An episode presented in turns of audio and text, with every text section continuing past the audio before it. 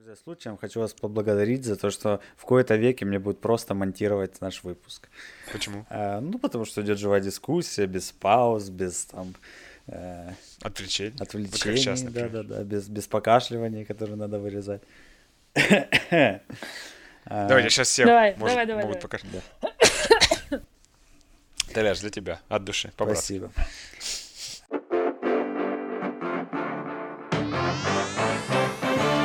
Здравствуйте, друзья! С вами юбилейный пятый выпуск подкаста «Рогалики». Бессменные ведущие Миша, Маша и Толяша. Тема сегодняшнего нашего подкаста – это тайм-менеджмент и то, как мы работаем, э, судя по всему, с календарем. Э, ведь существует, ведь существует э, бесчисленное количество методик работы с календарем, и сейчас каждую из них мы вам подробно э, истолкуем. Ирония нашего выпуска в том, что записи этого подкаста мы переносили три раза. Видимо, поэтому была выбрана тема, да? По этому признаку. Чувствуем, что есть что рассказать. То есть э, для тебя тайм-менеджмент — это работа с календарем. Сто процентов, а с чем еще? А, если у меня не запланированы какие-то мероприятия, пусть это будет даже, я не знаю, поездка к родственникам. Когда у меня свободное время, я часто не могу в этот же момент придумать, э, чем его занять.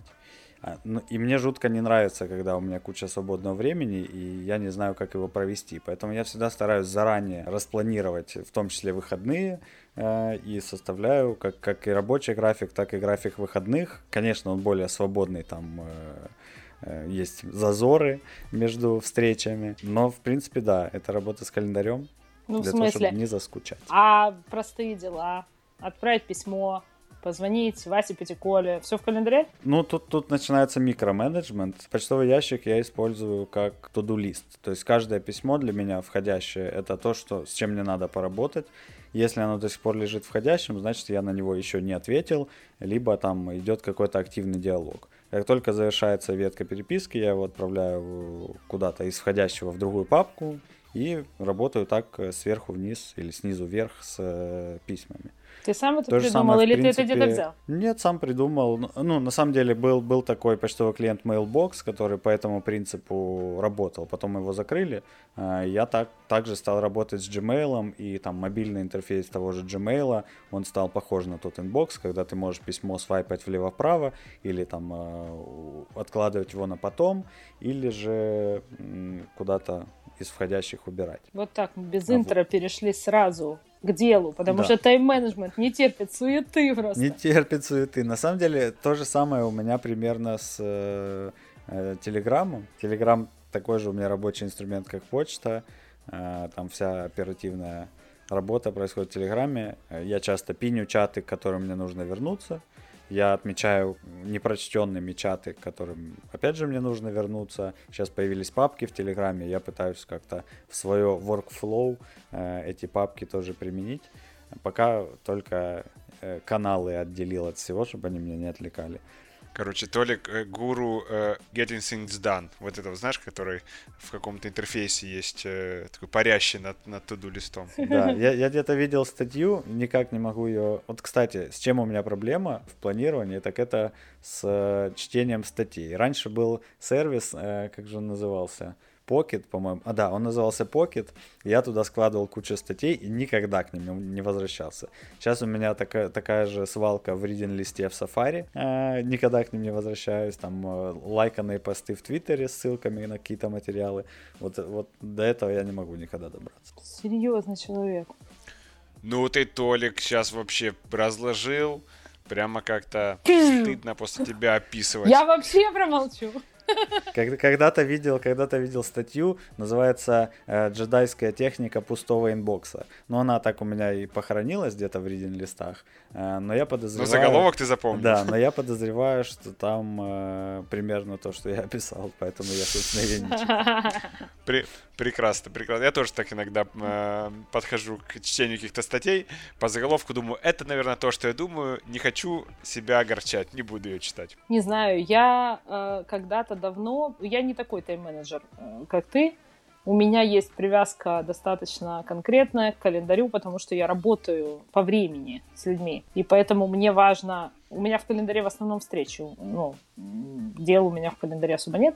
Но я когда-то прочитала книжку, она называется «Муза и чудовище. Как организовать творческий труд». Автор, по-моему, Яна Франк. И мне понравилось и, собственно, то, что я почему я выбрала эту тему и посчитала ее более широкой, чем просто работа с календарем, это потому, что она в этой книжке описывает о том, что на самом деле планировать надо не только время. Планировать надо еще, например, другие ресурсы. Ну, время не единственный ресурс, который надо планировать. Надо планировать силы, надо планировать ну, объем своего мозга, надо делать скидку на на среду, в которой ты находишься, на свое здоровье, например. Ну, то есть она там длинная она предлагала и какие-то методики, которые я не пробовала, но сама история, которую она описывает, это история а, женщины, которая была успешна и много работала, потом она родила детей или ребенка, и она была с ребенком, потом она болела тяжело, и, соответственно, в разные периоды жизни ей приходилось работать разное количество времени, и она была в силах в это конкретное время сделать разное количество дел.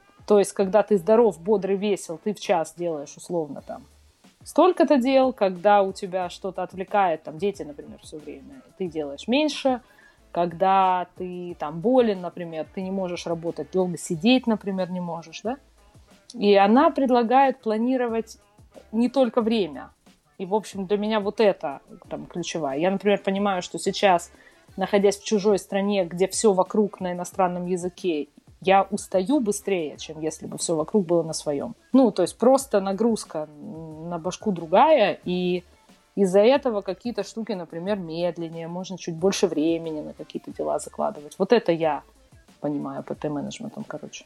Да, ну, ну ты же не закладываешь время ни под какие дела, судя по, по тому, что ты говоришь. Нет, ну, ну есть, э, сколько я... у тебя в голове где-то. В голове где-то, да. И за сколько, как мне кажется, я сделаю этот проект. За сколько, как мне кажется, я там напишу то, что мне надо написать, текст, который мне надо написать. А, ты когда садишься писать какой-то текст, ты задумываешься над тем, сколько займет у тебя это времени? По-разному. Зависит от того, есть у меня время или нет. Если у меня пустой день, я могу садиться писать текст и не задумываться над тем, сколько оно времени займет. У меня просто еще есть такая фишка, что если не распланировано, тогда я устаю больше.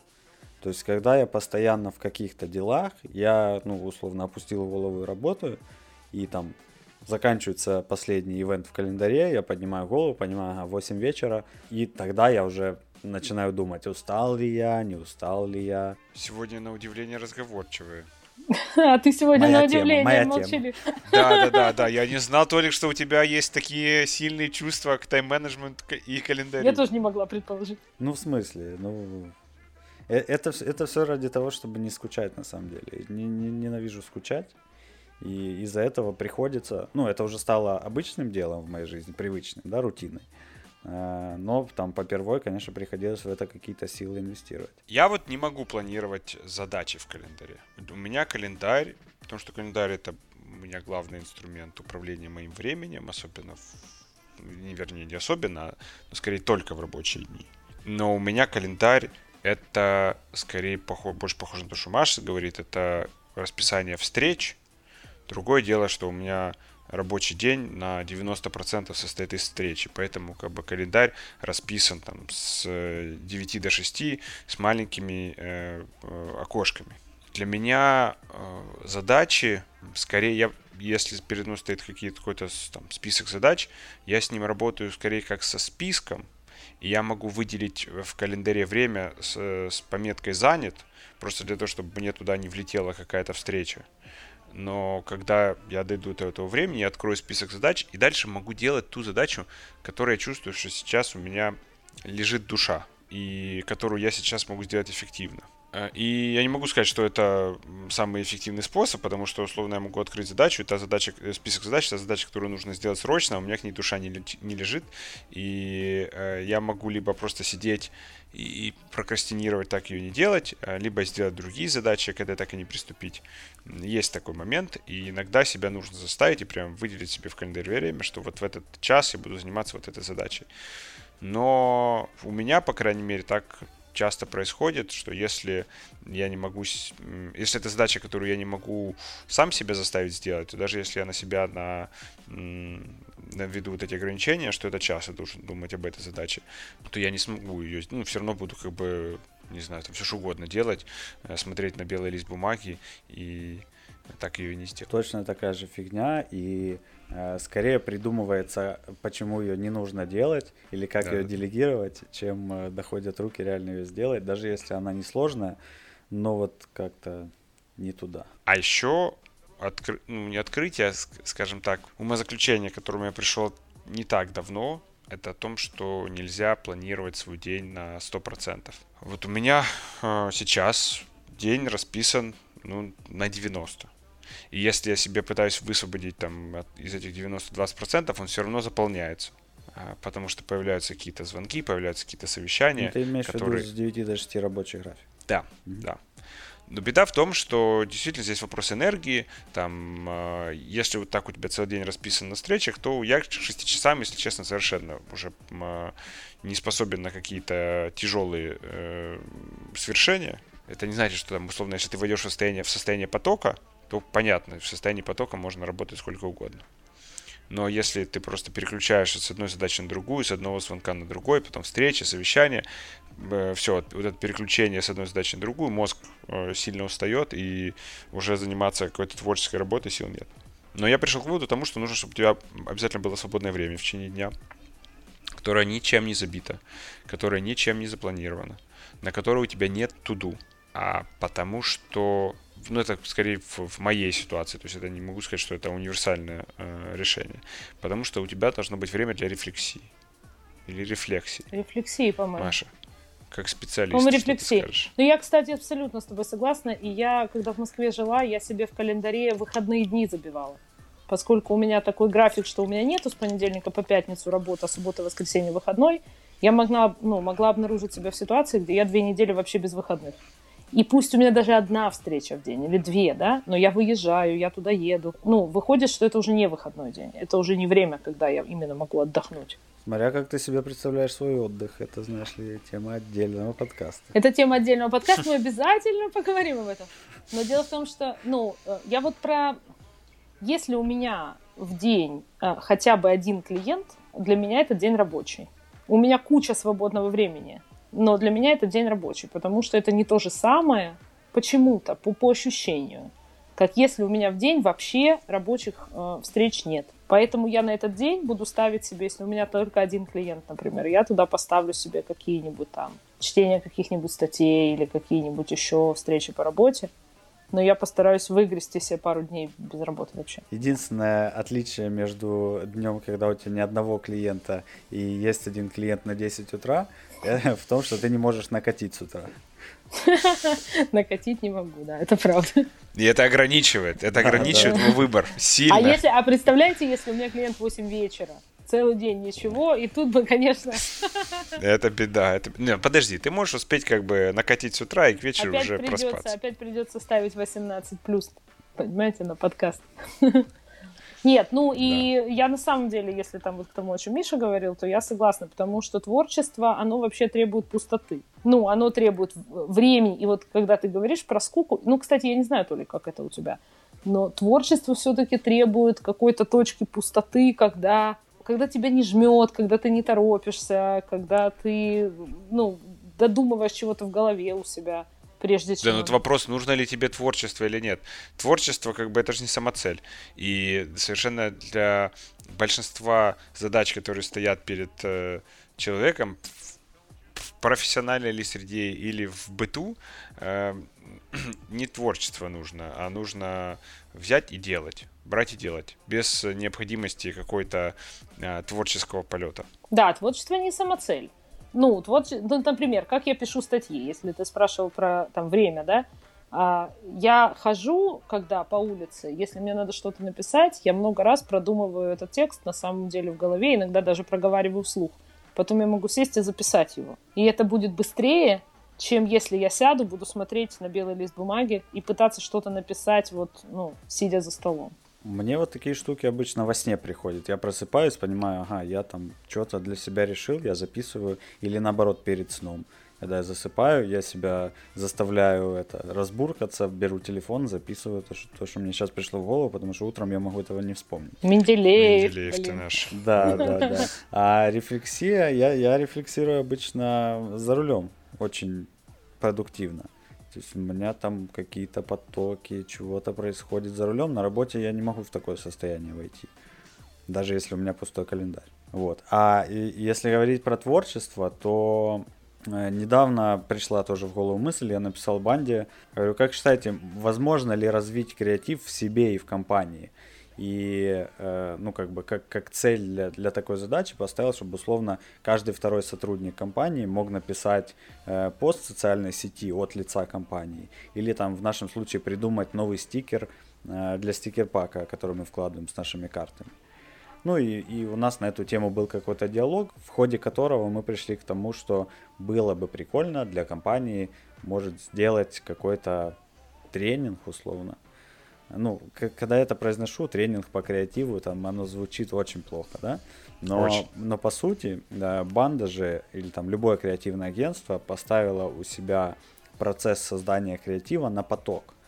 Значит, этого можно добиться в любой компании. Значит, э, ну, то есть нам не надо это в таких объемах, но там для наших целей, мне кажется, можно было бы как-то это развить внутри компании. Меня, кстати, всегда удивляло, э, как люди ставят креатив на поток.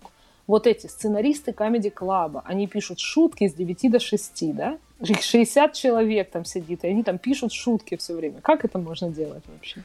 Вот у меня когда-то тоже зацепилось, э, они мне прям в разговоре сказали, что у нас там э, налаженные процессы создания креатива.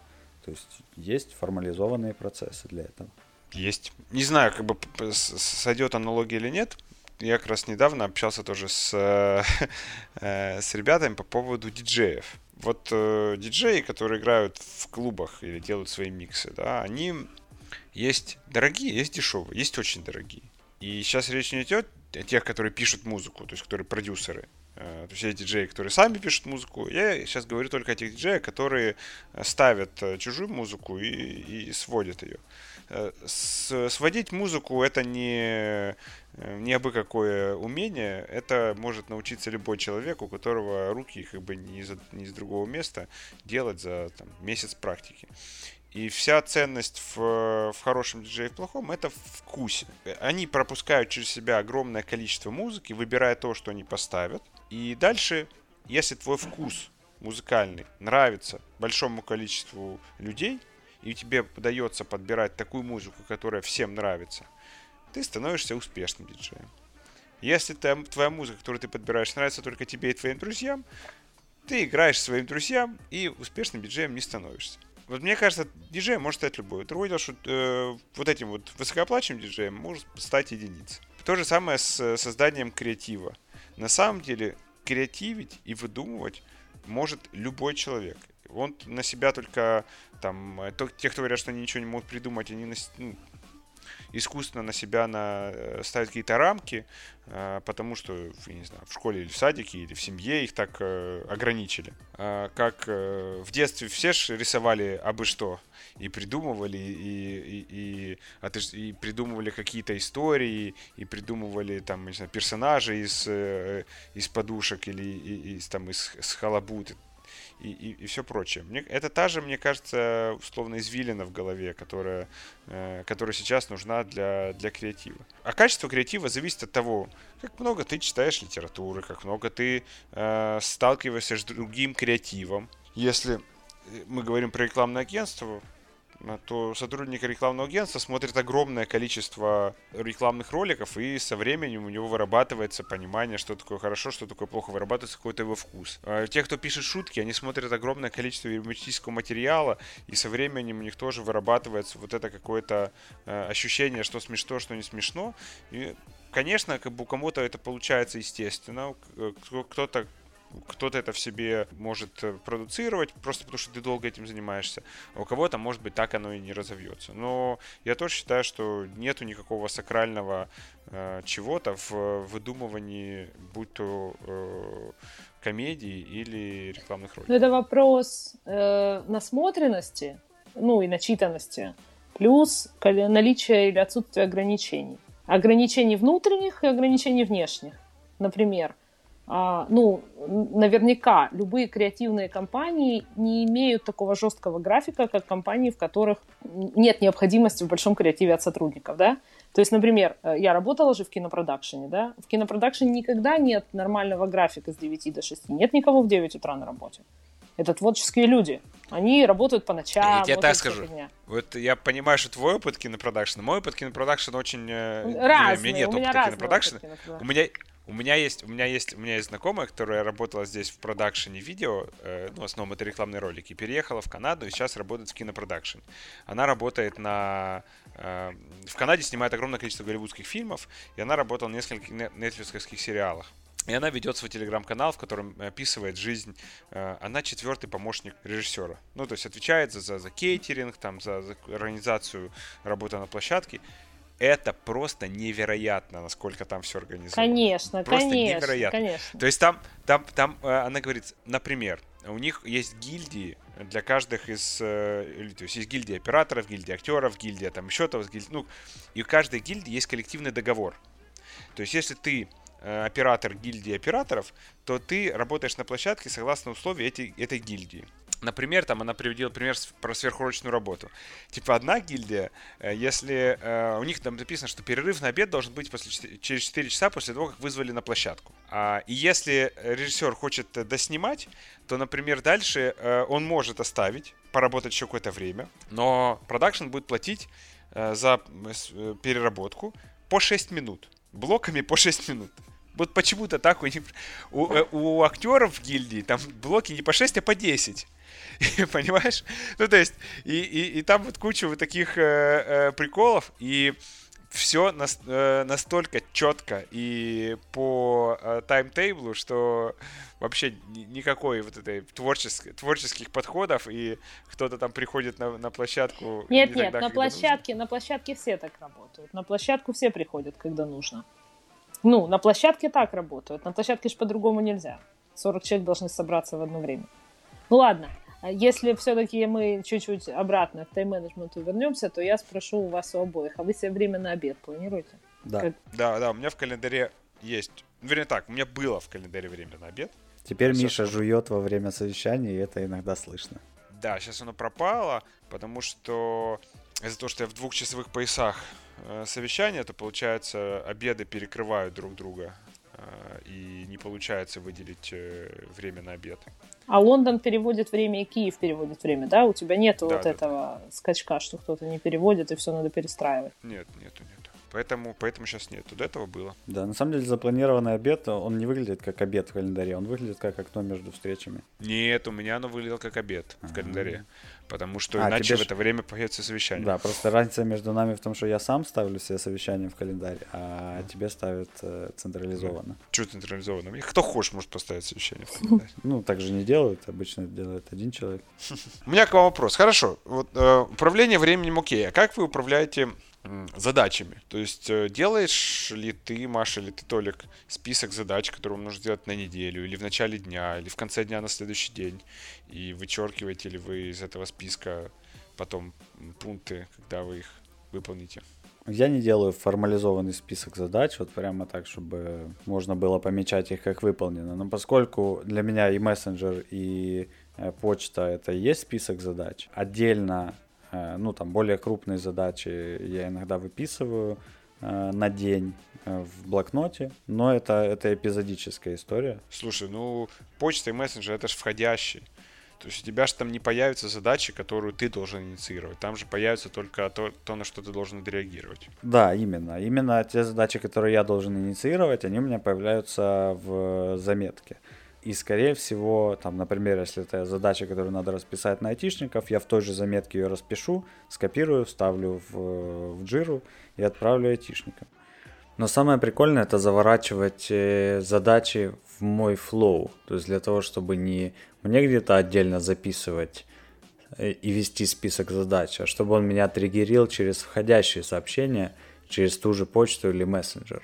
То есть, когда мне нужно сделать какую-то задачу, я собираю исполнителей или там какого-то отдельного человека, или, или первый пункт этой задачи заключается в том, что мне надо с кем-то что-то обсудить. Я начинаю это обсуждение в почте или мессенджере, Собственно, это запускает цепочку мою workflow, и эти задачи возвращаются ко мне через уже привычную для меня э, систему выполнения задач. У меня есть список задач. А, я это ужасно не люблю, никогда не любила, потому что мне сложно а, не делать в результате потом. То есть никогда не получается сделать все. И вот это вот, как пишут в этих книжках, перенесите на следующий день, у меня просто, ну, меня начинает тошнить физически через два дня. И я стала делать список задач на глобальные проекты. Либо без времени, либо некоторые задачи с границей по времени, ну, например, там, я переезжала, да, вот переезд.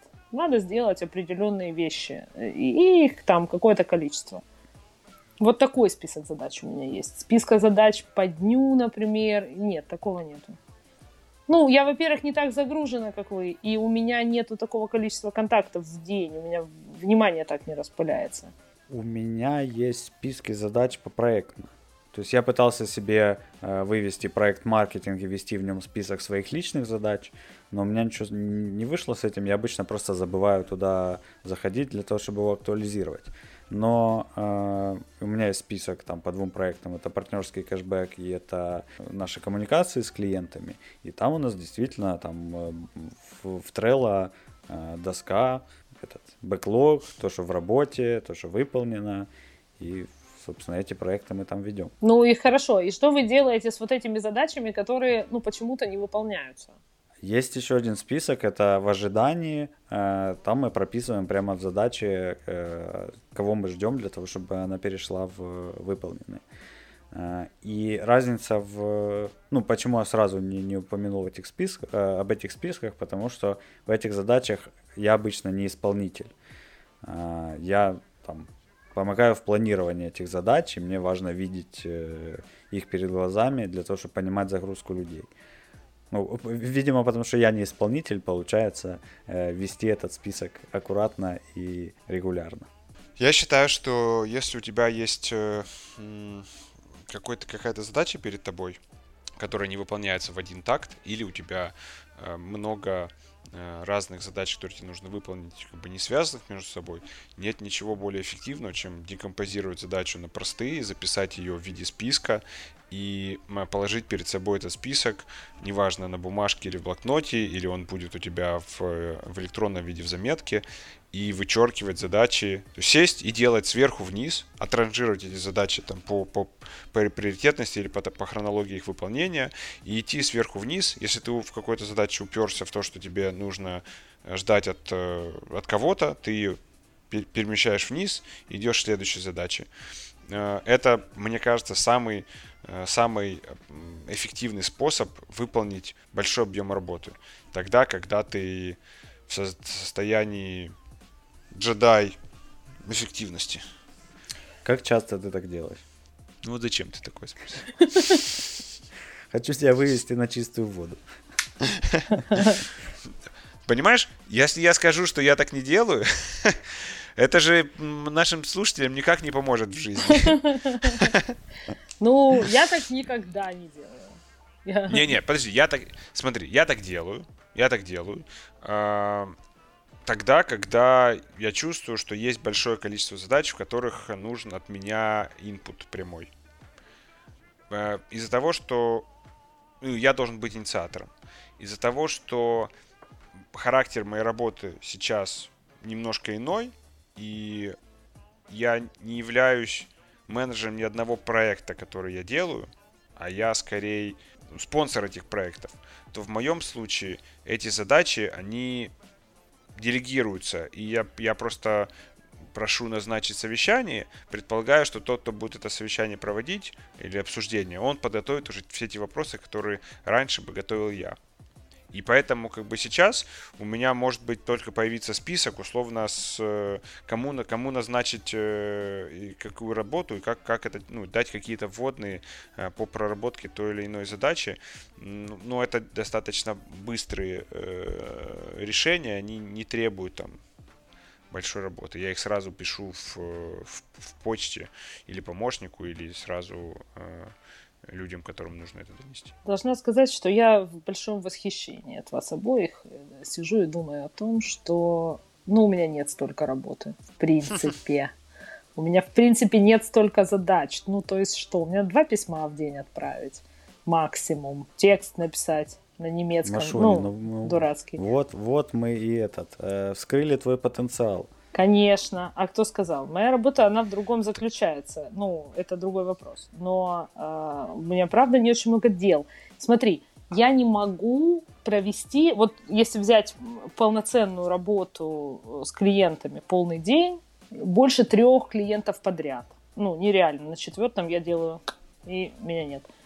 Я не могу работать больше, чем 6, ну, 7 человек в день. И это целый рабочий день. То есть, если у меня 7 человек, вот в Москве, когда я жила, да, я уезжаю из дома в 9 утра и возвращаюсь домой в 11 вечера. В промежутках у меня перерывы по 2 часа, по 3 часа.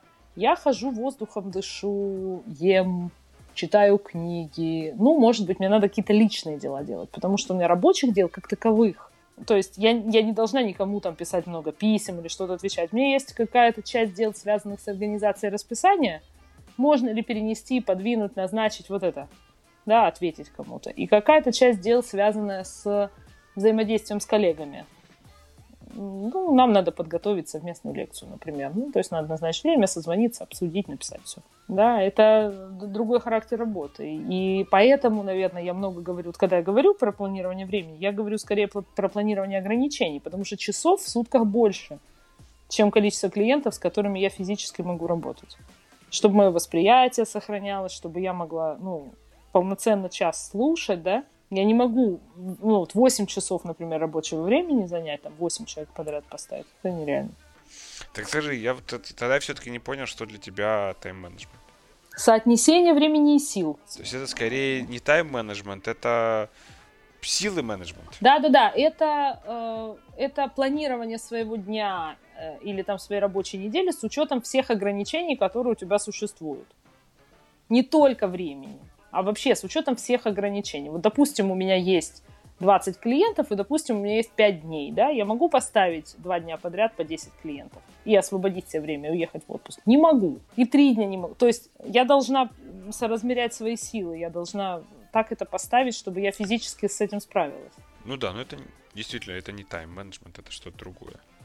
Это как бы управление собственными ресурсами. Ну да, это, ну, время просто является одной из одним из этих ресурсов. Да? Время просто ну, тоже ресурс. Ну, в твоем случае, в твоем случае время не является как бы э, ограничителем.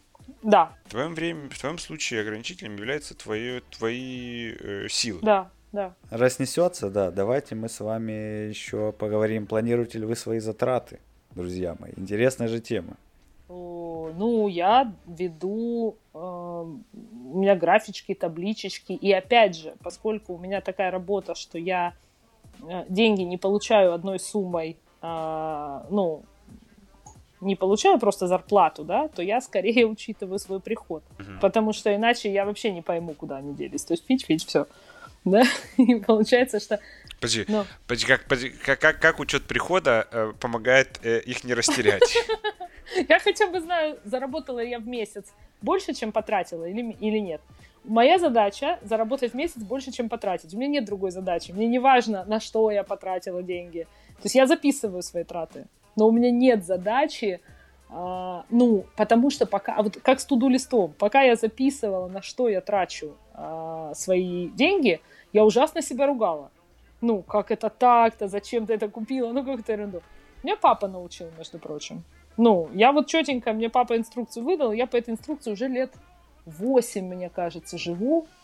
А, кстати, начала я планировать деньги и записывать деньги, когда я переехала в Россию, потому что там были рубли, и мне было очень сложно сориентироваться в валюте. Ну, с, с чужой валютой я не понимала, я не понимала, дорого это или дешево, как, как с этим обходиться. Я начала записывать, и вот это папа мне тогда, значит, рассказывал, что ты должна смотреть на неснижаемые остатки, бла-бла-бла, там что-то. И я, в общем, да, в результате у меня есть прекрасная программочка, она мне рисует график прихода, график расхода. Моя задача, чтобы график прихода всегда был выше, чем график расхода. Все, точка. Вот весь учет.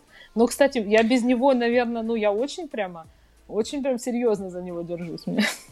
Ну, у тебя же, у тебя же приход не эластичен. Ты же не можешь, э, там, условно, э, увеличить приход в любой момент. Это да, да, да. В смысле, у меня ежем, ну, каждый момент разный, разный приход. У меня сегодня, сегодня есть деньги. Ну, сегодня пришел клиент, завтра не пришел. Сегодня сегодня у меня такая загрузка, завтра другая загрузка. Ну, то есть у меня всегда не, не одинаковая сумма. Всегда не, не Да, но, но получается, что ты смотришь на то, сколько пришло, и от этого уже делаешь траты. Нет, ну я так не заморачиваюсь, я примерно. То есть бывает, что не попадает. Э, если не попадает, то этому должно быть объяснение. Если не попадает... Ну как, ну ты же пример, не, ты ж пример не, не, это ну, делаешь. не настолько примерно. Есть какие-то постоянные ежемесячные траты, которые обязательны. Ну, про них понятно, и это какая-то фиксированная сумма. Дальше есть какие-то траты, ну, поскольку я уже привыкла ориентироваться примерно, да, то я могу понять, могу я себе это там позволить или нет. Ну, то есть я свой лимит как бы превышаю или не превышаю. Я слежу за тем, сколько я заработала, да. Ну, фактически, наверное, да. Я слежу за тем, сколько я заработала, исходя из этого какие-то траты. Нет, если превышает, то это какие-то большие траты. Ну, то есть одно, одномоментные большие траты, это понятно. Ну, прямо я там... Я помню, я разбила телефон, когда... Э, и э, там была моя программка, которую невозможно было восстановить, потому что был не iPhone. Это была трагедия такая, что просто я ну, прям хуже всего я себя чувствовала без этого. И без календаря. Класс. Но без этого прям совсем не могу. И как ты восстановила? Никак не восстановила, пришлось заново начать. Э, и это было прямо печаль и тоска. И теперь у меня статистика только за последние 4 года, а не за 8, как должно быть. Беда, беда. Грустно печаль, терять статистику. Да, терять статистику да. это печаль брат? Я, я, я, ну, мне не очень удобно отвечать на этот вопрос, потому что э, нет, я не планирую э, покупки. Говоришь же не про покупки, про траты. Траты. Да. Я не планирую траты. Я вообще, если честно, э, очень, на самом деле, все, что не касается э, работы, я очень недалеко планирую. С одной стороны, это, э, как это правильно сказать, это лакжери. Люксус. Ну, ну нет, ну не люксус, это что-то немецкое. Это какой-то уксус. А этот э, э, из Люксембурга. Ну, в смысле, что это... Роскошь. Э, да, это, я, я имею роскошь. У меня есть роскошь как бы не планировать условно отпуск заранее. Это, это, с одной стороны, это роскошь. А с другой стороны, из-за того, что э, все так часто меняется, то там у меня так несколько раз подряд было, когда я долго, э, планировал там за долго, то, скорее всего, что-то ситуация менялась, менялись планы или из-за работы, или, или из-за чего-то другого, и э, это срывалось. Поэтому как бы я э, благодаря тому, что у меня есть такая возможность, я не планирую такие вещи как бы на, наперед. В принципе, прям, многие вещи не планирую наперед. Что было заметно по э, договору, как это, по сегодняшнему, короче, подкасту, по записи сегодня. Да, ну это просто, это как бы, здесь другая ситуация. Здесь я планировал просто вчера гулять и не знал, как далеко это зайдет. Если подрезюмировать то, что сказал Миша, то, то существует, наверное, какой-то порог, при котором, э, если, если твои доходы до какого-то уровня доходят, то ты можешь уже не планировать э, бытовые траты, там, вплоть до покупки Ну, машины, тоже до какого-то уровня расходов. Это да, же... да, да. А, но все-таки, Миша, есть же вот, ну, этот же уровень не бесконечный, есть расходы, которые ты так или иначе планируешь, как, как ты менеджешь, э, ну, условно, покупку квартиры. Ну, смотри, планирование, оно предполагает э, то, что у тебя появляется какой-то заранее появляется такой план, и ты ему следуешь придерживаешься с самого начала, как говорит классик. У меня пока такой ситуации не было. Ну, в том плане, что, что, что у меня не появлялся план купить квартиру. У меня могла появиться идея купить квартиру, я могу как бы с ней поиграться, но я не ставлю себе план, вот я, значит, э, буду готовиться и там за, через пару лет куплю квартиру или там, ну, то есть есть просто какие-то, конечно, есть какие-то покупки, которые, или какие-то траты, которые э, для меня существенны. Это не то, что все, хоть завтра остров или самолет. Вот. Просто другое дело, что я не планирую покупки, которые, которые для меня, для меня существенны. Понятно. У меня какое-то странное умение планировать э, расходы так, чтобы мне не надо было это нигде фиксировать. Например, сейчас у меня на карте достаточно много денег лежит. Но я, я уже знаю, они уже потрачены наперед. То есть я, я знаю, на что они будут потрачены. Ну, естественно, есть какие-то понятные регулярные расходы, типа аренда квартиры, плановый платеж по кредиту, там и все такое. Но, во-первых, я трачу все, что зарабатываю. Э, без остатка. Без остатка. Ну, вот есть э, э, оборотные средства, так сказать. Вот видишь, этот папа не провел с тобой эту... Э... Точно не проводил. Я с ним об этом Лекцию. обязательно поговорю. Поговори, поговори. А, да, но, но если говорить про неснижаемый остаток, он у меня есть, но это просто часть моих оборотных средств. Как-то так. Я, я, я не планирую наперед, но общая картинка у меня есть. Ну вот, вот расскажи мне, ты не так давно купил машину. Да. Ты планировал ее покупку?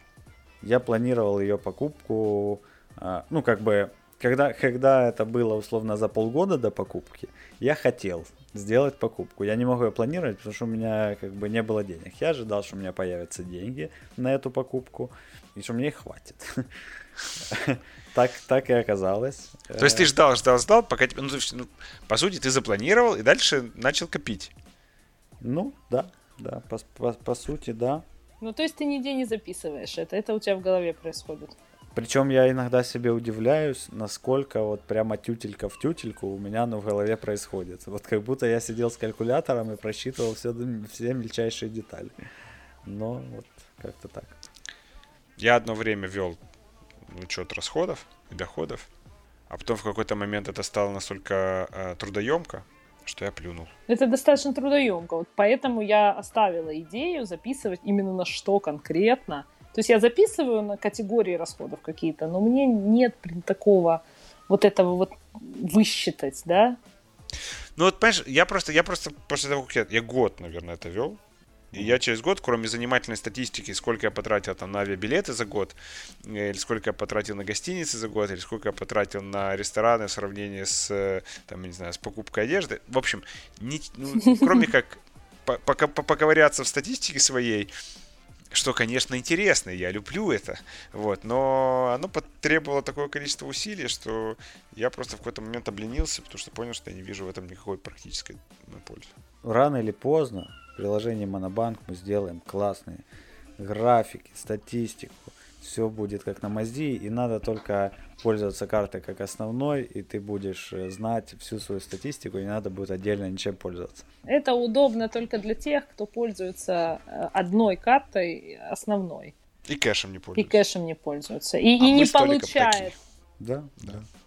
Ну, ты-то, сидя в Германии, не получаешь кэш? Нет, я, сидя в Германии, не получаю кэш. Ну, все. Это, да. сейчас была, это сейчас была минутка э, для, на случай, если нас слушают немецкие налоговые органы. То я действительно не получаю кэш, сидя в Германии. Да, да. Я-я, я-я. Как, как этот... Э, смотрели фильм «Жизнь других»? Там Кристофер Вольц. Это про э, Восточный Берлин 80-х э, годов, про Штази. Э, очень хороший фильм, рекомендую. Вот. Там как раз про э, главный герой, это агент Штази, который слушает, э, там, подслушивает за интеллигенцией. И вот сейчас у него там барахлит что-то. Ну что, друзья, предлагаю закругляться.